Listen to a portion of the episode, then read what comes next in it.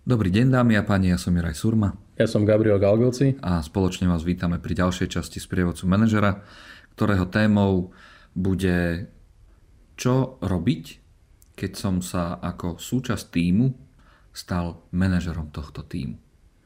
Predpokladám, že ty, keďže bavíme sa o tejto situácii, predpokladám, že už si akceptoval tú pozíciu, to znamená, alebo tá človek v danej situácii akceptoval tú pozíciu a bavíme sa teraz z pohľadu tohto daného človeka. Áno. Čo mám robiť, ako mám, ako mám získať rešpekt týmu a fungovať ako, ako nadriadený? Čo sú tie prvé kroky, ktoré mám spraviť?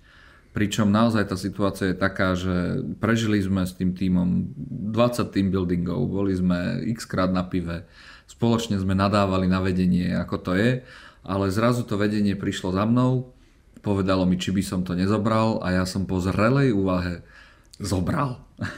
Tá zrelá úvaha je celkom, celkom zaujímavá, Zobral ale toto dobre. Miesto, toto miesto a čo robiť práve v tých prvých krokoch? Čo robiť v tých prvých mesiacoch tejto roboty, keď sa niečo takéto bude?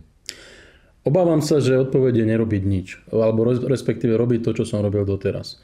Mne ako manažerovi, ktorý čerstvo akceptoval pozíciu, v ich prichádzajú nové povinnosti. To znamená, som zodpovedný za možno nejaké people manažerské veci, to znamená dochádzka, neviem, plánovanie dovoleniek, plánovanie nejakého výkonu a kontrola výkonu. E, ľudia sú tí istí, lebo sú to ľudia z môjho týmu. Hej, ale asi, asi budem musieť niekoho nabrať. Áno, ako to, a to, to už je možno budúcnosť. Hej. Mm-hmm. Skúsme sa pozrieť na to, čo, čo, o čom sa budeme baviť teraz, to znamená najbližších pár týždňov alebo mesiacov.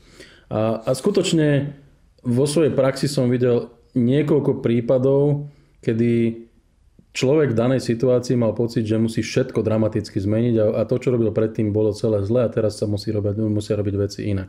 Ale to je podľa mňa základná chyba každého, kto, kto akceptuje takúto pozíciu. Mám vzťah s týmom, poznám ich, prežili sme nejaké veci, možno mám aj negatívnu skúsenosť, respektíve možno negatívnu históriu s nimi, ale aj napriek tomu som dostal dôveru svojho vedenia a možno práve takáto pozícia ma, ma dostáva do, do stavu, kedy viem využiť všetky silné stránky jednotlivých členov týmu.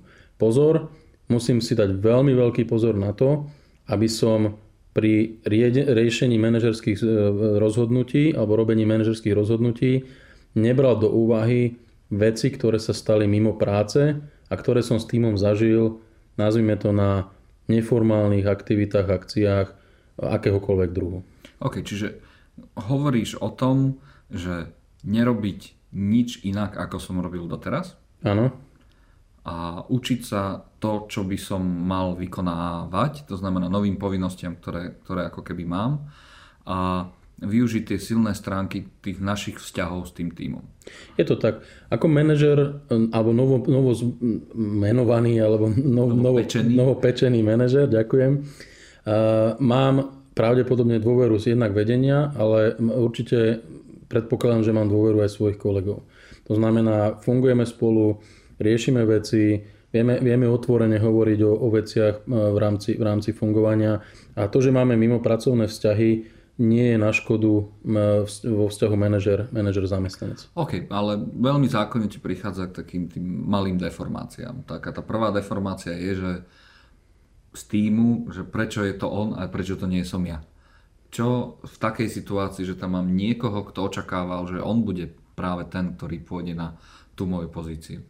Podľa mňa není úloha mňa ako manažera alebo človeka, ktorý dostal tú pozíciu, vysvetľať, prečo som ju dostal práve ja. Túto úlohu by som si veľmi dôsledne vydiskutoval alebo by som sa, by som sa dohodol so svojím nadriadeným, ktorý je ten, ktorý rozhodoval pravdepodobne, aby takú, takúto informáciu poslal ďalej do týmu. Mne ako človeku, ktorý bol úspešný vo výberovom konaní, neprináleží hodnotiť to, že prečo ostatní kandidáti neboli vybratí. Samozrejme, e, je otázka, že či je správne, a, a tu ani ja nie som zajedno uh, vedieť, kto boli moji protikandidáti v tom výberovom konaní, pokiaľ, to ne, pokiaľ sa neveríme o nejaké verejnej súťaži okay, alebo niečo. A, a bavme sa teraz o tom, že a nevieš, kto bol tvoj protikandidát, ale hneď z prvého mítingu budeš tušiť. Kde zrazu to správanie nie celého týmu, ale možno niektorých jednotlivcov, alebo dokonca jednotlivca sa, sa ti otočí o 180 stupňov a zrazu sa deje to, že že človek, s ktorým si predtým dokázal spolupracovať a navzájom ste si pomáhali, zrazu nechce pomôcť alebo nedáva plné informácie. A pričom ty to vieš, len ako alebo naznačuje ti to to, že je tam nejaký problém, ten komunikačný. Určite by som tieto veci priamo adresol. To znamená, mm, ako, ako novo, novopečený manažer by som si nastavil formu komunikácie s týmom.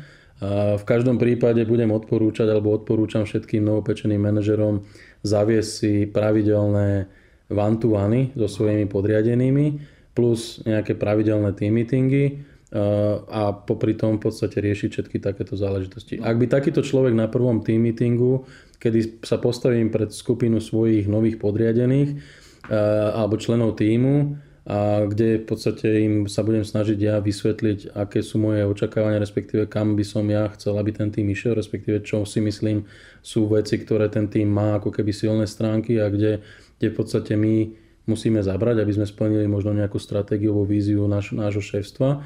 Po, ak po takomto meetingu mám človeka, ktorý neposkytuje informácie alebo je a priori negatívny, asi by malo logicky nasledovať a musí nasledovať one to one s takýmto človekom, kde si vyjasníme tú situáciu. Pretože tlačiť pred sebou problém nikdy nie je dobré. Ten problém, tomu problému sa treba postaviť a treba ho odkomunikovať si napriamo. Vyriešiť si osobnú frustráciu, antipatie, povedať si, ako to pôjde ďalej, respektíve aké sú, ako nastaviť si pravidlá eh, fungovania a komunikácie v týme. No tak to, aby sme boli supermeni. Nemusíme byť supermeni, e, stačí, aby sme boli možno troška empatickí a čítali e, neverbálne prejavy No o tomto supermanizme hovorím. A povedal si ale jednu dôležitú vec, že na prvom spoločnom mítingu by som mal udať ten smer.